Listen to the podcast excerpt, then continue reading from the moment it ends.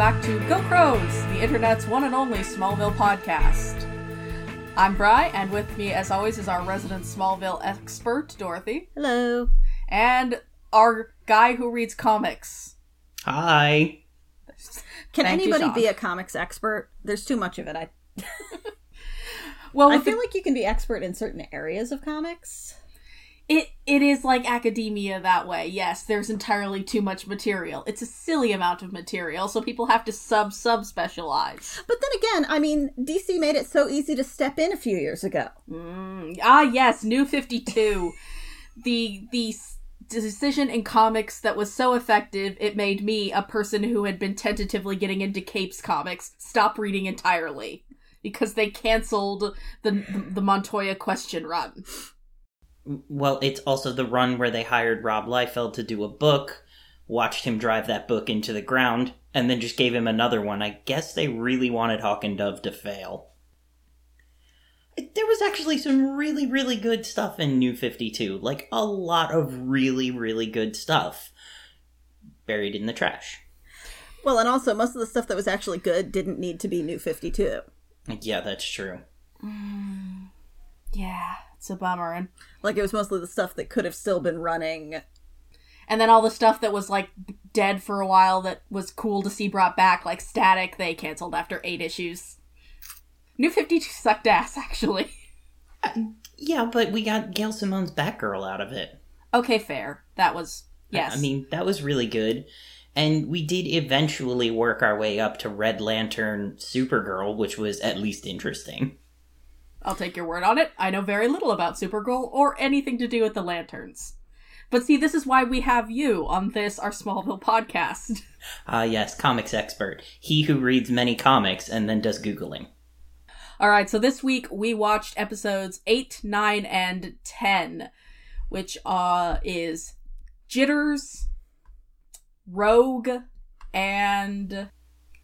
Shimmer. Yeah. Shimmer.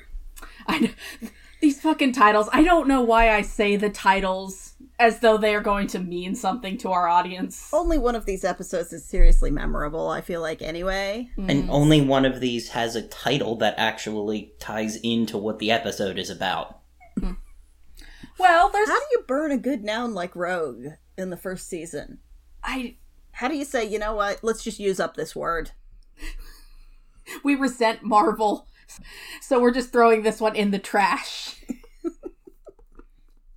All right, so before we get into the segments, uh, a sort of brief 30 second summary of each episode.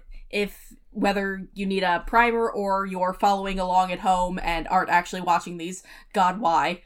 Sean got the worst one last time, so I think he should get to talk about jitters this time. Yeah, okay. Sean, 30 seconds. What was Jitters about? Um it was amazing. It's the actually good one of the of the bunch. So, um who is the actor? Tony Todd. Yay. The great Tony Todd. The great Tony Todd, Candyman himself. It was real funny. He showed up on screen and I was like, Is this a recurring character? Am I supposed to know who he is? And I was like, No, they can't afford him.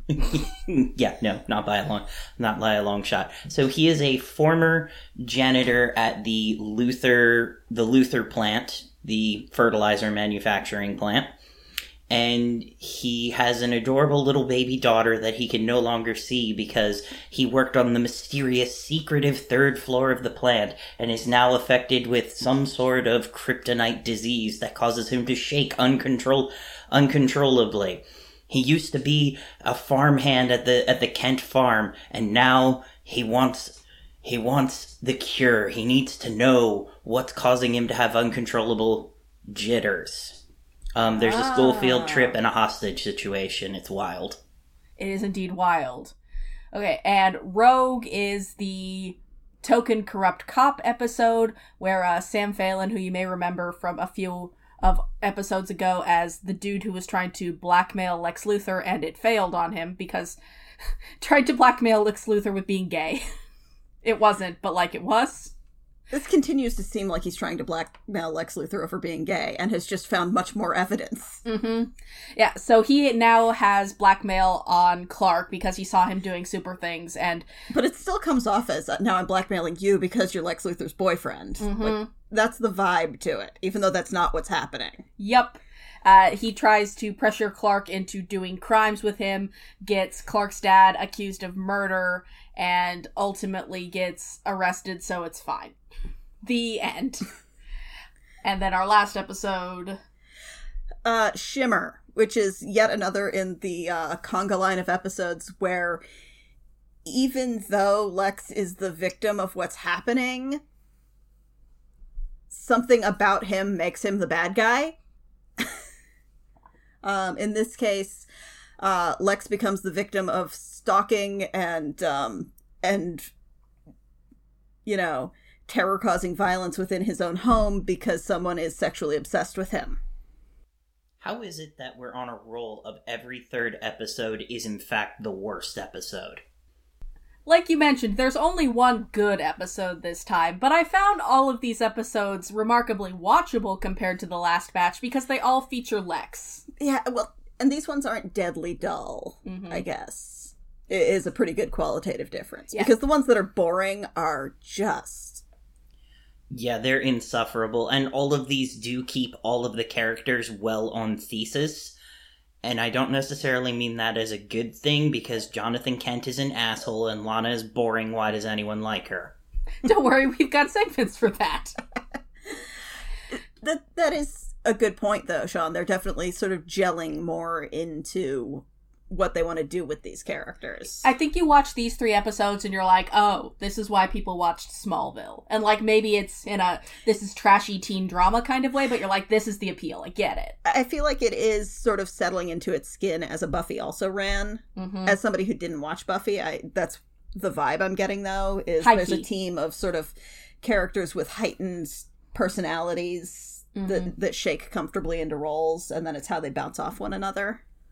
Yeah, basically, you've you've more or less nailed it. Uh, this feels very much like seasons one and two Buffy.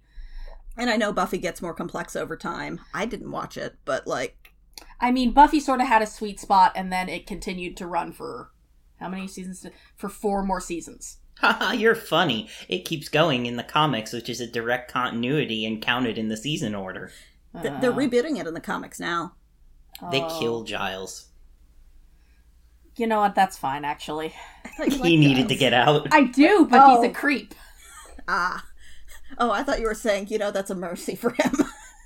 It's a mercy. It's a mercy for Anthony Head if this were still being acted. Yes, he already fucked over Wesley, the character that I really liked over at Angel. So fuck it. anyway, that's neither here nor there. But speaking of characters who probably deserved better, that's a good enough way to get into our Monster of the Week segment. Uh, Tony Todd is doing the most and is easily the best uh, one-off character this week. He's doing so much with a, a role that is so little. And there's some bad writing decisions happening just dialogically. Mhm. because this is another of here's my old friend Bob. Boy, we're good friends. So that we know the characters have an emotional attachment to this character, and that's why we should care when bad things happen to them. But it's phrased in the literal worst way possible you could for a character played by Tony Todd, Uh-huh. where Clark and his parents keep saying that this guy who used to work for them, who's played by Tony Todd, was just like family. Yep. He worked the fields with us. And we found him hiding in our shed. Yeah. uh, yeah. It's real unfortunate. Well, and that's before you And even get I don't to... even know if this role was originally written for a black actor, but Well, the, the other thing that I actually want to point out about this Monster of the Week is this Monster of the Week, unlike all other Monsters of the Week, um, is actually creative. Like, in the way they shoot it. Like, all the other Monsters of the Week are just kind of like, what you see is what you get. But the the filming technique they they utilize to represent the jitters is actually visually appealing, in my point of view. Yeah, yeah, it's the uh it's the fast motion demon shake fro- that uh Jacob's Ladder invented. It's, it's a good technique when it's well used. Yeah, because it's got the the dropped frames and it actually looks nice and probably wasn't that you know expensive to do. Hence why the CW did it. Mm-hmm. yeah. It, it's also interesting that the conflict in this isn't directly because kryptonite contamination makes you violent. The actual problem this week is the the gaslighting and the fact that they're using that the Luthor Corporation is using their ability to frame things as him being mentally ill to not acknowledge what's happening. Yeah, this is the first episode in this entire show where it's successfully convinced me not not Lex is evil because Lex Luthor is a is a famous comic book villain, but this is an evil corporation because look at the human toll on this on this one man. Like it's effectively written. It's a good episode. But it also completely fails to make Lex Luthor the villain. In fact, it kind of makes him the hero because this is Jonathan Luthor, or Lionel Luthor's. Sorry, J- J- we got we got too many Johns because we got John Glover playing it. Well, and they both bang Martha, so yeah, no, no, you've you've just set up an, a, a terrible human meat flesh fusion in my mind, and I hate it so much. if I told you that happened, you would believe me. Yes, I would. Is the problem? It just gets a little Kimagure Orange Road. you know, you just you die, you pass it on to the next one. It's it's fine.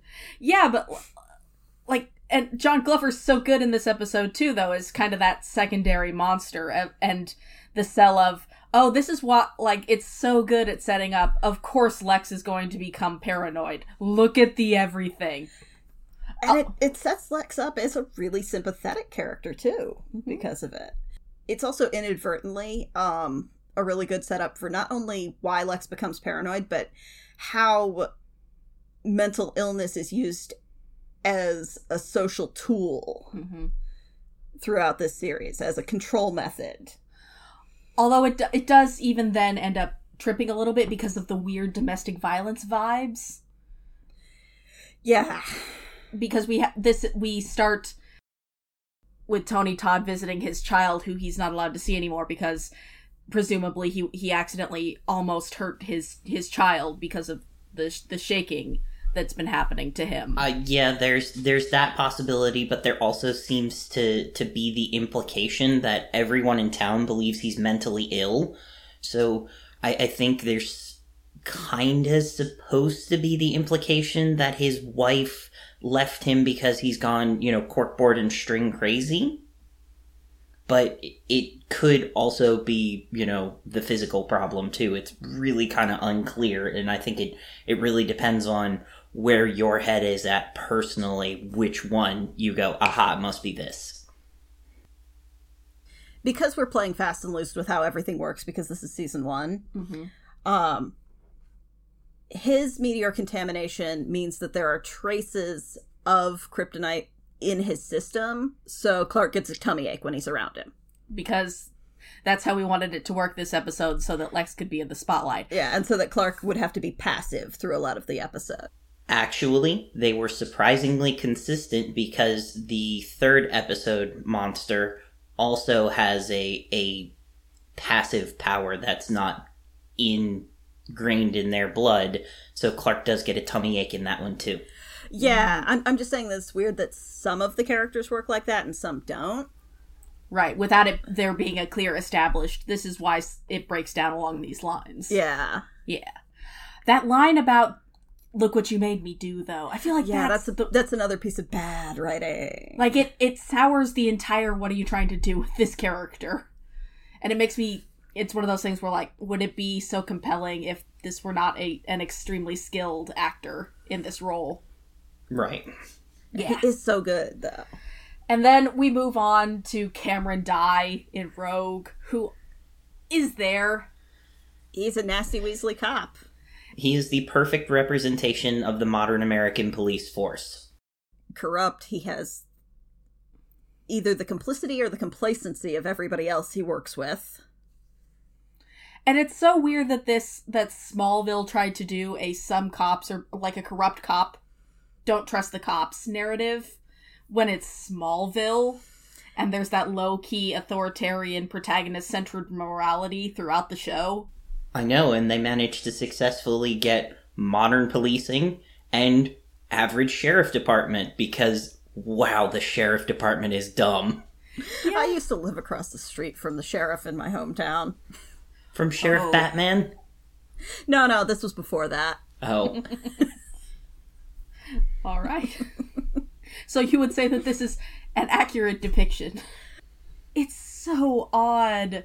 Like normally if you're going to have a corrupt cop character, you want to get into talks about systemic you know, issues, but that it's Smallville and it's not and that it smart. yeah and it can't do that and it can't actually have the corrupt cop being doing be doing anything bad to anyone but the most privileged people Mm-hmm.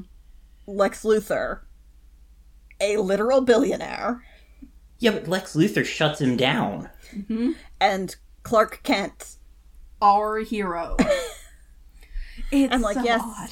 class wise clark is socioeconomically disprivileged but come on But he's they're doing Kent. fine and he's clark kent No, they're going. They had to get a second mortgage on the farm because Pa Kent doesn't understand how farming works. Pa Kent also doesn't understand how blackmail works. He's like, let dad handle it. And he caved faster than Clark. Oh, God. The real nail in the coffin is the fact that the cold open of this episode, which is the first time I think we've seen Metropolis, calls particular attention to like issues of two socioeconomic issues and like people who have to sleep on the street. But Why also- have you done this? Well, but also it establishes that the Metropolis police badge is the shape of the Superman shield. So it's saying that Clark is going to become a cop. But like a real cop, a good cop. cop fiction is just the medieval good king returns narrative discuss I it's not that the system is broken it's just that we need the right person to make the broken system work I do want to talk about that cold open, but not right now. okay all right that leaves our our last monster of the week which is shimmer which decides to pull a bait and switch on us but really it still has two monsters Uh huh. it's just that one of them is mundane Yes, Lana. no not no not that one So Lex be fucking. how dare he frankly Lex be fucking. And it's not because he's desperately in love. This is bad. mm-hmm how dare he he, he is having the sex with Victoria Hardwick, who it is made very, very clear is a lady who wishes to participate in business, but the only way she can do that is by fucking dudes. It's all she knows. And this is how she must compete with her daddy. So she's exactly like Lex. Yep. but we're not drawing attention to this parallel. That'll get more awkward in a few episodes. oh, good. Yeah. So the show spends a lot of time on the bait and switch of she is a whore, but more Mhm. importantly, somebody else wants to fuck Lex. yeah, So and they're real mad. it's like the show wants us to think about what we've done that that we are meant to villainize this teenage girl who's stalking Lex and like I don't know viewer misogyny or some shit. But also, But also the show hates teenage girls, so Yeah, and there's there's it's trying to do something with class as well because like her family is in service to the Luthors and has been for years and years and years and years. So like she grew up in the Luthor home and he was nice to her. and she is shy. But she's she's being constantly told by her mother, "Their world is not our world. You should hold yourself apart. you know, stop being creepy." But he continues to be nice through the whole episode. Even after he finds a fucking shrine in her bedroom and is just like, "Look, I will pay for whatever treatment you need, but I need you out of my house because this is scary." Uh-huh. Honestly, I feel like it was less the the shrine and more her stealing the one thing he gives a shit about. Yes, yes, the the one the watch that was made from the coin that his mother gave him. Like I feel like that's the tipping point. Yeah. And he didn't even necessarily fire them because it, it does imply that he just sends them back to Metropolis. Yeah. Yeah, it's not like it does not seem like he's depriving them of what must undoubtedly be very good wages for the mom. But yeah, she has these two teenage kids and the girl is being super fucking creepy to Lex. And then an invisible person starts Fucking around fucking up the house. trying to to kill Victoria. But but wouldn't and you then- know it? and then Chloe and um and Clark figure out that there are magical roses in the garden that turn you invisible, as long as you strip down and lube up. Yep. And it was the brother the whole time. Which, okay, It was some anime shit, and it's There's so many questions brought up by by that because no one seems particularly interested in particularly the son of a billionaire who works for a corporation that has a, you know, drug division. No one goes, "Holy fuckballs, give me all of those ro- roses. I'm selling this to the military now." no, we can't play by those rules because the show would break instantly. Right? No no using the cut Lex Luthor a check. I was gonna say TV tropes has a whole trope for that. Oh god. Thematically, it is by far the weakest of these three episodes. It's it's very interesting to analyze, but it's it's nothing of an episode. Yeah, yeah, no, the class factors are interesting. They just don't go anywhere because in order for the twist to happen, she basic her character arc has to kind of sputter out and die, and the brother is basically not established at all. Because he's invisible, you see. Whoa. Just once I want to see a character with invisibility powers who's the loudest, most attention loving motherfucker on the planet. But I, I also have to say that the twist fails because the first thing the the monster of the week does is beat a guy half to death in the locker room with a weight for picking on his sister. And her reaction does not say, "I'm going to get aggressive and turn turn invisible and beat you up now." So they pretty much give it away right away. but don't Again, you he see? is nude at all times. Yep, just dick out. Dick out beating people to death. Suppose you're trying to cover yourself in your invisibility ointment. Like, how detailed do you have to get down there? Right, are you what if you miss a part on your crack? Like, like what if the taint is just floating through the air? You're nothing but what is We the, call that guy who's looking for the taint.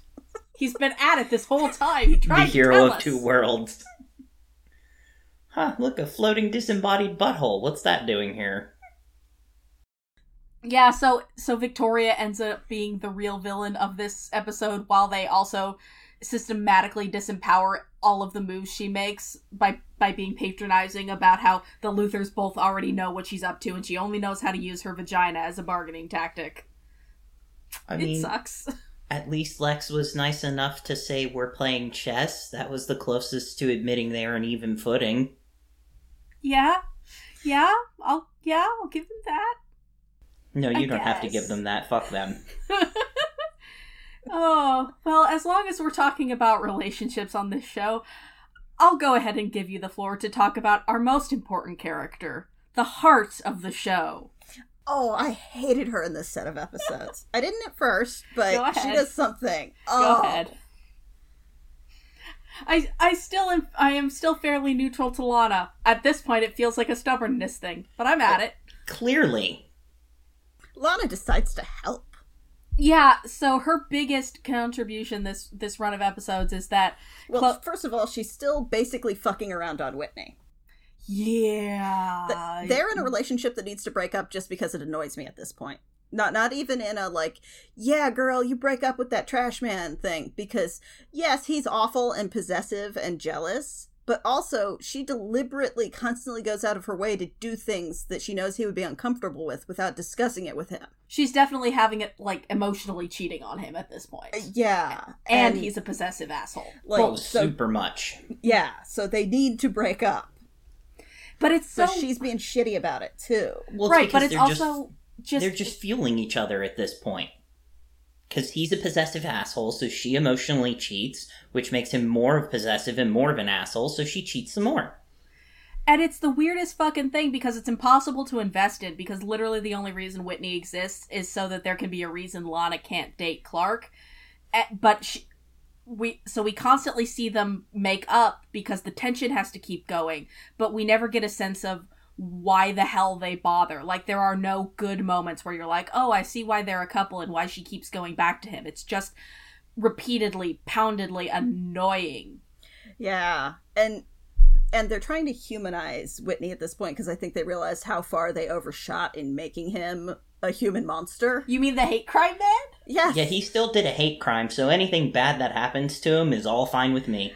Yeah, so it's trying to humanize him by having Clark be a snoopy snoopy fucker Mm-hmm.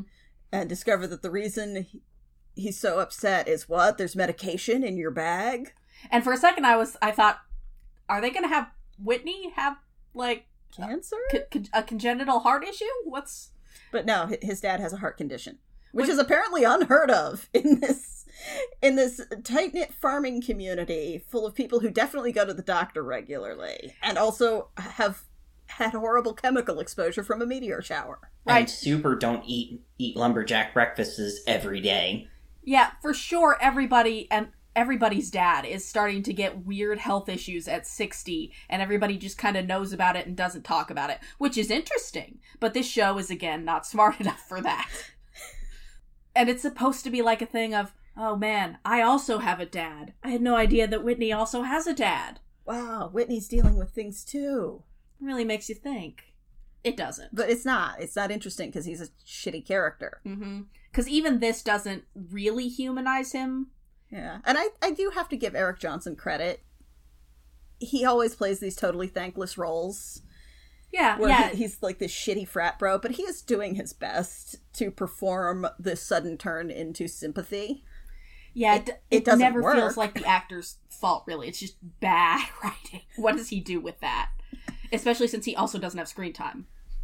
Yeah, I I mean he's he's pretty hateable and then pretty pathetic, so I mean he's doing a good job of portraying what he's supposed to portray. Yeah. And this does continue the theme of um, Clark feeling fully entitled to to pry into everyone else's secrets while simultaneously insisting loudly on his own privacy. Because he's the hero. It's Mhm. cool if he knows because he can help. Because Yeah, go objectively everything he does is good. The script said so. Oh. Yep. He can't do anything about Whitney's dad, but like he nodded at him sadly, and that was helpful, and you know justified him prying. Yeah, and then but Lana's thing is that basically Chloe gets taken off the newspaper staff For for, writing publishing conspiracy bullshit. articles, and Chloe and and so Lana's like, I'm gonna go get the job back, and the editor gives her the job, Yeah, the principal gives the job to Lana. and Chloe's like, You've betrayed me. Well, and then Lana says, Don't worry, you can just ghostwrite for the paper. That's the same. And then I hated her, audience. I just like I, I can see the good intention here where of like oh no I didn't mean for this to happen but maybe I can write it out and give her the job back and and and then the the principal will see how great she's still doing and but it just doesn't bear through that way because the the script is so set on Lana's inherent rightness. Yeah, and also it doesn't have the time to do anything with this. It has to do it in one episode. Right, and well, and the it. talk she has with the principal happens completely off screen, so we don't see that or her making that connection of no, no, I'll make it right, it's fine. M- moreover, um, I-, I dislike it in particular because she specifically says ghost right. Yeah, that so is the shitty. intention is not for Lana to hire Chloe on or for Chloe to be knocked down to just reporter rank. It appears that the intention is for Chloe is fired outright and Lana's just going to secretly let her do all the things in Lana's name. So I think Chloe is Yeah, super does suck. justified is super justified when she goes, "Why does school newspaper editor look better on a college transcript?" And I understand that probably you could believably write a teenager who would think through this series of thoughts, Mhm. especially casually when she's thinking, I'm helping my friend, and also my friend is still going to keep doing all of this. Like, there, there's no actual harm here, but there is harm Right. in the specific context of credit Mhm. and power and Well, we needed we needed to see Lana have that conversation. We needed to give a shit about the friendship that's supposedly being lost here, which we don't. honestly i think it would have been better if it had had like a week off hmm for this arc to develop where we saw her fuck up horribly at Yeah. publishing a paper hmm but instead she just try she just puts together a parodic article about how shitty the the principal is so he decides to give the paper back to chloe Uh huh. Which is technically making it right, but there's no weight to it because Lana never really had to fuck up in a meaningful way. Like she loses the supposed friendship, but we haven't invested in the friendship because it's been entirely in the background, so who cares? And because the whole friendship is just the girls are fighting. Right, like all of their interactions are based subtextually on the fact that they're fighting over Clark, more or less, and that sucks. Because I want to invest in this friendship. Yeah, and besides the the greater ramifications of them ghostwriting, of them doing the whole ghostwriting thing, and Lana having to having to face academic dishonesty, dishonesty and plagiarism accusations, and watch her college prospects evaporate.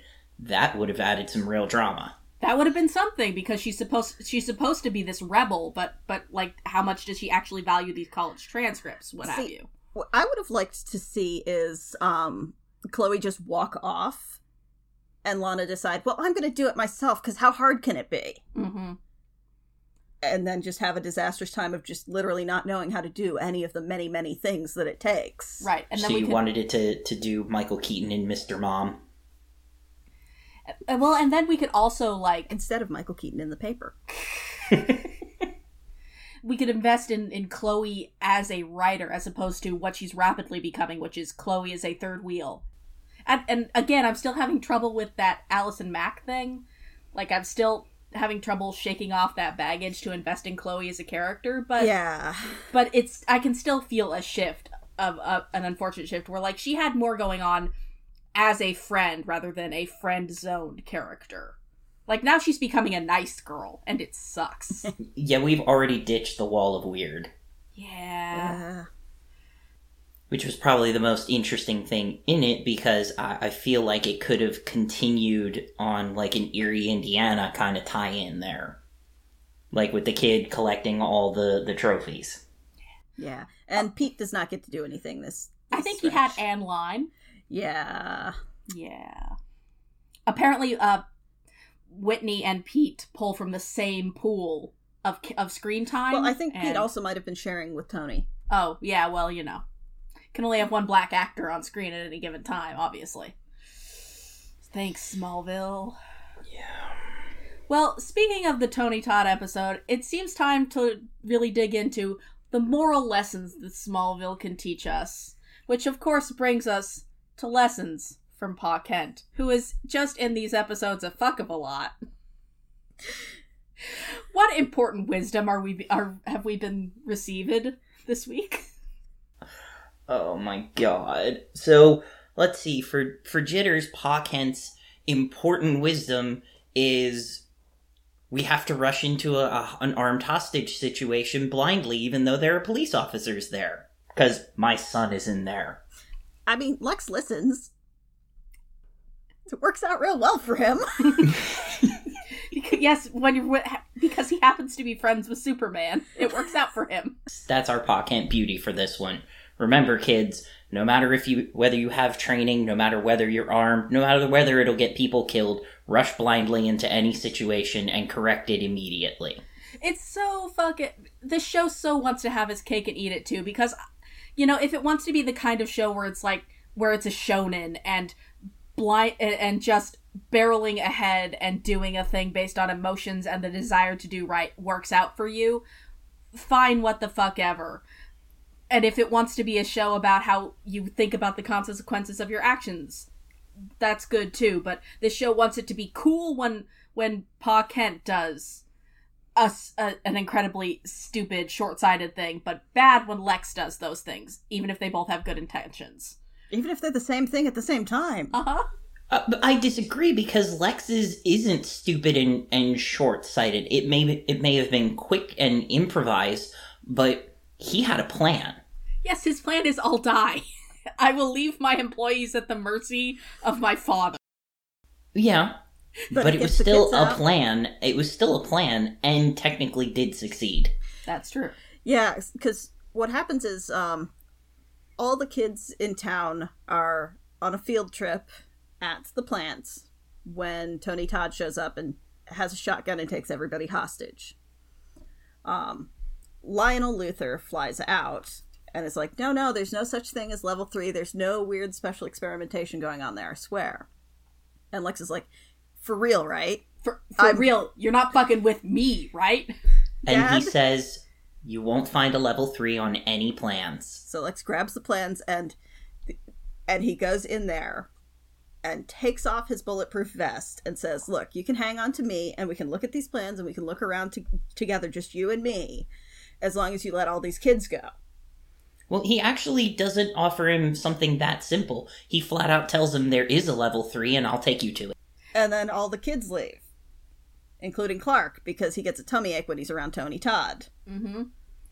And then, of course, Jonathan has decided has decided that no, no, he's going to yell vaguely until things get done.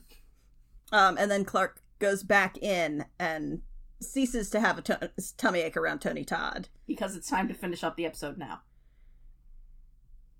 And he rescues two full grown men from dangling over a precipice of death, over where level 3 turns out to actually be. Yep. Adrenaline. It's just adrenaline, I guess. just lies straight to Lex's face. And honestly, kudos to Rosenbaum for the face journey he takes right there. But what's also really weird is is we do that where Clark doesn't even hesitate to just flat out lie, and then straight up in the next episode, he's like, "But I don't want to lie. I'm not good at lying. I can't lie. Lying is bad. You you just did it last episode, dickhead." You threw a house party and we're planning to lie to your parents about it. So, uh, but the next episode. I don't. I mean, in fairness, at least with this one, it's it's he's basically a MacGuffin. He he is an object for for Clark to be upset about because consequences are happened to him now. I love that Clark decides that the best thing to do is frame a cop for crimes and then is surprised, like full Pikachu face, Mm-hmm. when the cop turns around and frames his dad for crimes. No, no, he didn't frame the cop. The cop actually committed the crime. He just tried to report the cop. No, Clark committed the crime. Clark committed the crime more and better. I believe that blackmailing someone into doing crime is still constituted as doing the crime. I'm just saying, like, the actual physical thing that happened that Clark left him holding the bag for. but yeah, then he's surprised. I want to know where the corpse came from. Because uh, also, this dirty cop is a murder wizard mm-hmm. because he manages to get out of, of Stir in Metropolis, which is a couple hours away from Smallville, get a corpse, deposit it in the Kent family barn, go back to Metropolis, call in an anonymous. And he hides the gun. Uh, which brings me back to perfect represent perfect representation of sheriff's departments. oh, there's a gun. We got a corpse and we got a gun. The gun was in Jonathan Kent's truck. Case solved. And earlier in the ep- the reason things break so bad is that earlier in the episode, of course, Jonathan's advice to his son is, "Look, just ignore this guy. It'll work out for us." And then it turns into, well, just don't let anybody know you have powers. It's a very consistently moving goalpost. With as long as we achieve, it's fine. As long as nobody knows you have powers, it's cool. They were fully prepared. I, I, I get the feeling in my heart that Jonathan is fully prepared to murder this man. Doesn't he get shot to death by the cops? Yes. There was a really well known fanfic where that was the entire premise is that the Kents have for years been burying people in the cornfield. Yeah, I'm I'm here for it. Yeah, that super happens with this Jonathan Kent. That that's definitely head headcanon right there. Yeah. Yeah, I, I think that is the most important takeaway from this set of episodes is the moral guide the, the, the moral goalposts are constantly in flux as long as nobody knows that Clark has powers stays on the other side of them. And this isn't even the biggest move they do on these goalposts. oh dear. Yep. Oh, it gets way worse. Much. Oh, good. Well, I mean they have to because as we know, we're dealing with the ultimate evil here because of course Lex Luthor is the wor you know, Lex Luthor once stole 40 cakes, which is as many as four tens, and that's terrible. Except that he's a very good boy in this run. He's a sweet boy. He does a heroic. There's an amazing uh, interview from early on in the show where uh, John Glover is describing just what a beautiful, sweet, kind, wonderful character Lex is. No, Yeah. this hurts me. Uh-huh. You know, saying all the things that Dad would never say about me, Lex. Oh no. he really is though. Like he's such a great character in this. He's very episode. vulnerable. He's soft, this boy.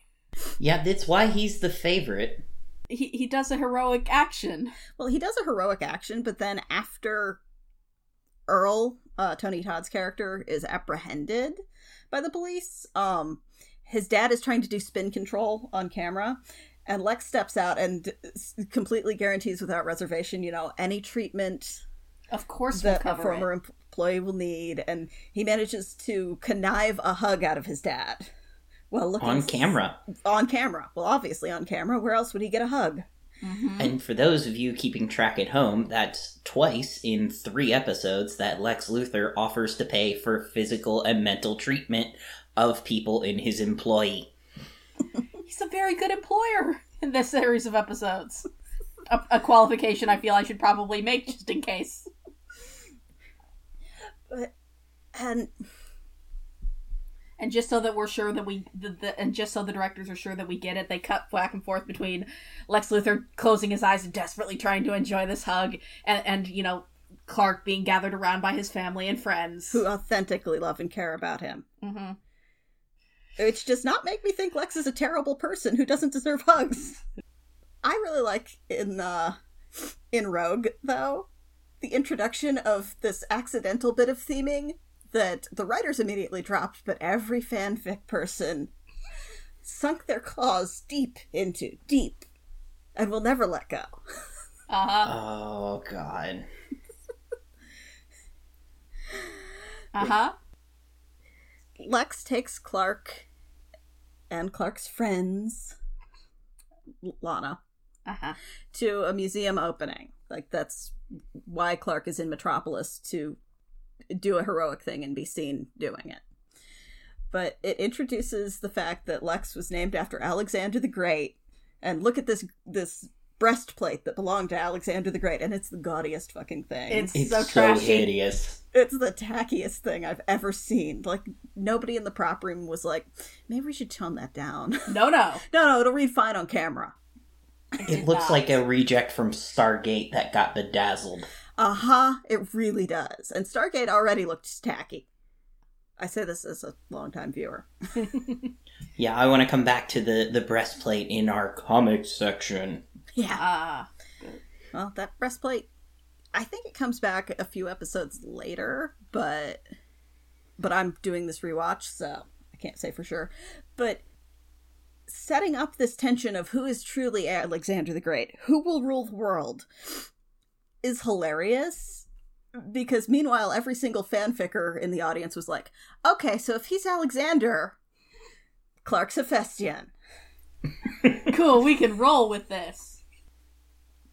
And then 15 years later, Hannibal was like, You are like little baby, watch this. and had Hannibal draw fan art of Will. Excuse me, that was of him as Patroclus, but still, same Right. energy. Same energy. Same energy. I like that Mads Mikkelsen drew a little sailor tattoo while shoot, shooting that scene. Very important. The most valuable piece of merch. And also, yes, we have at what I take to be the beginning of a long series of uh, incidences of sex shaming Lex Yeah. because this episode does treat Victoria like she is she is a dumb bimbo who can only think with se- who who can only plan with sex, but Lex A female getting leverage. like Lex as a character at Wow. least seems to you're so pleased. Not as pleased as Sean is. It, it was good. like Lex at least seems to think that all right, we're doing this, and I know that you know it, that that I know, and that's fine. That's what this is, and we're at this we're we're playing at the same level. which I can respect in that they're both bastards who don't really like each other. But at the same time, it, it is saying that he's lowering himself into this this slutty way of doing things. Mm-hmm. Because I can't believe he would have the sex with somebody he doesn't care about. Well, I mean, at the very least, he, he did say, he did say, well, you've appealed to my hatred of my father. Now allow me to appeal to yours. They're just fucking over their mutual daddy issues. Yep. And since Lex also has mommy issues, that's a lot going on there. Mm-hmm. There's a lot of layers. I made a whole anime about this. It's a whole ogre's worth of layers. The, the fact that the show attempts to suggest that Clark does not have daddy issues is wild. Nope, he's got everything under control. He's fine. He's fine, This everyone. is a good relationship. We, we do need to talk about the third episode, at least in passing, don't we? I mean, I suppose we. Lex has a bad time. The episode. Yeah, this girl is so fucking creepy. I'm sorry. She and her brother are fucking creepy, and it would be really upsetting to find out that there were fucking creepy people living in your house with total access to your undergarments. Yeah, which is is very sad because from the beginning of the episode, I was in their court. Oh, fucking douchey jock being mean to your sister, and you bashed his fucking face in with with a training weight. Okay, cool. I support you. I'm Beating down up, for that. Beating up those fucking assholes is something I dreamed of doing in high school. You're living my dream. Oh no, I don't like you anymore. It is very interesting that in the effort to show that they're like poor and ugly and lower class, they've just cast a couple of people who look more like actual teenagers and didn't put as much makeup on them. Mm-hmm. Which is like they're just kind of greasy. Yep. Right, and they they cast a girl who has one of those very high, squeaky, bat-like voices. hmm And a little bit of that round face that you get at that age. It's kind of implying that anyone that actually looks like a teenager while being a teenager. Yeah. Yes. It's it's part of the long pro. Smallville did That's contribute all these to a 25 long problem that high schoolers on TV aren't actually allowed to look like high schoolers. Actually, it goes back at least as far as Dawson's Creek, but like I Smallville mean, didn't help. It was a pretty good what big do you mean at least oh oh. Dawson's Creek? Yeah, 90210. Luke Perry. I said at least. The late Luke Perry. Also, yeah, and kudos to Lex, a bar I didn't think needed to be this low. That he has absolutely no interest in the in the, the fact that this teenager wants to fuck him. Although he definitely makes it clear he has researched age of consent laws in Kansas. Lex, Yeah, it's the it's the kind of love you go to jail for. Lex. He's like, no, I am not fucking teenagers. That is illegal. Trust me, I had a lot of soul searching about this after I found out that the large farm boy is not 18. How Like, was I supposed to know? He looks 25. Lex just feverishly sitting uh, at his at his laptop typing in into spider search or whatever the fake search engine they use here is age of consent kansas age of consent gay kansas typing into ask jeeves oh, fuck. No, he's a Luthor. He'd just pull out his phone.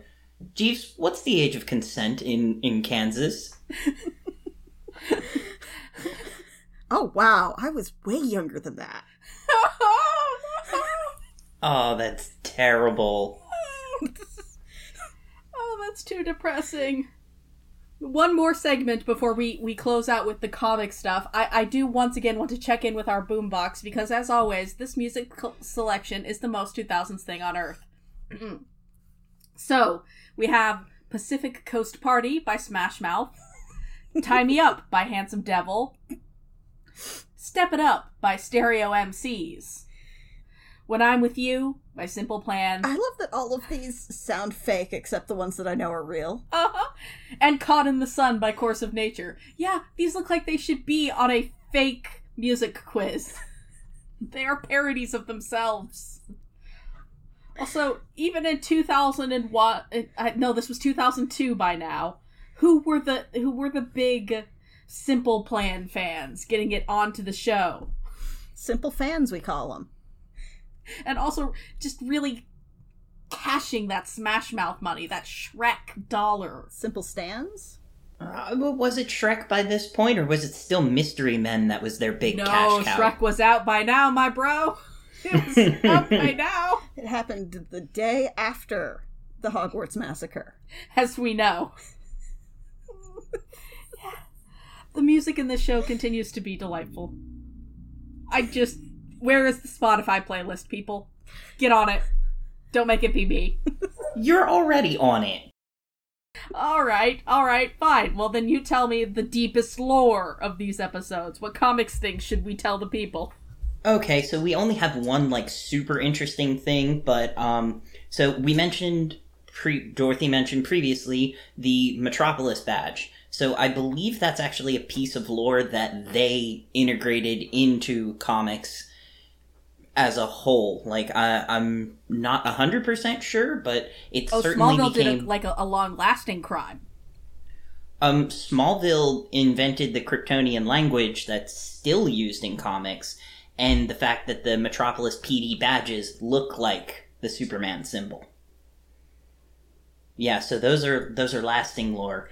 Um, our Alexander the Great armor, um, I'm sure you noticed, kind of vaguely resembles an S. No, it stands for hope. Well, no, actually, Lex did specifically say that it stood for courage and power this time. Well, it's a really flexible S. we also we also went way way back in time to the golden era of comics um, in our third episode shimmer where um, clark was helping out lana with the blood drive and he instantaneously recalled recalled a minor detail for i think chloe i don't even remember it was a boring episode It but that's our super memory I thought it was super math. Was that last time? It was super math last time Right. it's super memory this time because he can remember stuff he didn't have to add it up I can't oh my wait for him to use super weaving. Oh God. Uh, but the most interesting thing is Lex Luthor's current girlfriend. I'm not sure that they actually mention it, but since she's here to stay, her daddy's company that he's attempting to swindle out of her is Cadmus Labs itself. I don't know what that means. So that's the evil scientists of the DC universe as opposed to the good scientists at Star Labs. Ah. Yeah, Cadmus Labs is pretty much universally responsible for the creation of Connell, Connor Kent, the Superboy himself. Their son. Yep, their son, the perfect fusion of, of Lex Luthor and Superman. That sounds gay, bro. A little bit, because they they stole some of Superman's DNA. They decided to clone Superman. It what they didn't. t- they took a sock from his bedroom? They took his fluids. but it didn't work out so good, so they added Lex Luthor's DNA into it, and bada bing, bada boom, Connor Kent. I want to know how that conversation happened. Like, how did those that series of decisions happen? What fanfic author got into comics? But like, just imagine, boss. Um, we can't seem to stabilize the DNA. Lex Luthor putting on lip gloss. we think maybe we should put some human DNA in it. You got it. Hand me the test tube. No, I don't. Me- I didn't mean. Don't tell me how to do my job. Are you a level 9 intelligence? I don't think so. Could science the shit out of this with my dick. Meanwhile, Brainiac, a level 12 intelligence, is just sending the most side eye. I can't believe we're only part like halfway through season one. I'm going to die before we finish this podcast. This podcast will murder me. I mean, we're all gonna die before we finish this podcast. Oh. Luckily, Quarantine's it's- getting long, people. There's an end, there's an achievable goal. It's just really, really ridiculously far away right now. Oh, well that that's encouraging to our listeners. I meant the The podcast, foreseeable- not the quarantine. Jesus, I'm not a monster. All right. Any last thoughts on these before we wrap it up? Um, Candyman's on Amazon Prime, so I'm gonna go rewatch that. All right. Seems good to me. How many times have we said his name? Yeah, well, we are fucked, so that's fine. Why are we looking into mirrors? I mean, what is the computer is- but a window into our own darkest impulses? What is critical analysis of media but a mirror of our own souls? Um, the computer is the thing that you find porn on. As that musical told me. It's my own shame. My own shame. Ryan's an Avenue Q tour shirt. Yes, I do. You gotta roast me like this. Because it makes the it makes the listeners happy. Good. Well then, anything for the content. Gotta do it for the clicks. All right, listeners. Well, I think that about wraps us up on this one. Thank you for so much for joining us. Uh, if you liked this, you can find more of our stuff on SoundCloud, uh, as well as Drunk Book Club and our mainline show, Trash and Treasures. You can also find us on patreon.com slash trash and treasures, which helps pay hosting costs and all of those other fun things. If you join at $2 a month, we have recipes from Dorothy, both alcoholic and non. And at $5 a month, we have monthly bonus episodes, which on a, all kinds of things. Sometimes movies, sometimes just weird internet trends. You never know. And if you want to get a hold of us, you can always email us at trash treasures underscore pod at gmail.com or you can get a hold of us on social media. We are on Tumblr at trashandtreasurespod.tumblr.com or we are on Twitter at trashpod. Uh, come get, say hello to us. Uh, we'll give you a shout out on the show. Wanted to give a special thanks to uh, Anile this time around uh, for just always being really uh, engaged uh, and and you know enjoying the content. We're, we're always happy to see folks who, who stick around. It warms our hearts. Yeah. So thank you so much. All right, well, next round. Imagine a cat emoji here. Uh huh. You know, like, yeah. All right, so next time we'll be looking at episodes 11 through 13. Maybe by the time 2020 is over, if we're all still alive, we might finish season one. Hard to say at this point. I I mean, I could tell you. I just need to look at our schedule, but Fish, fish. no. no. I barely have regular math. All right, well, until next time, listeners, go crows. Go crows. Go crows.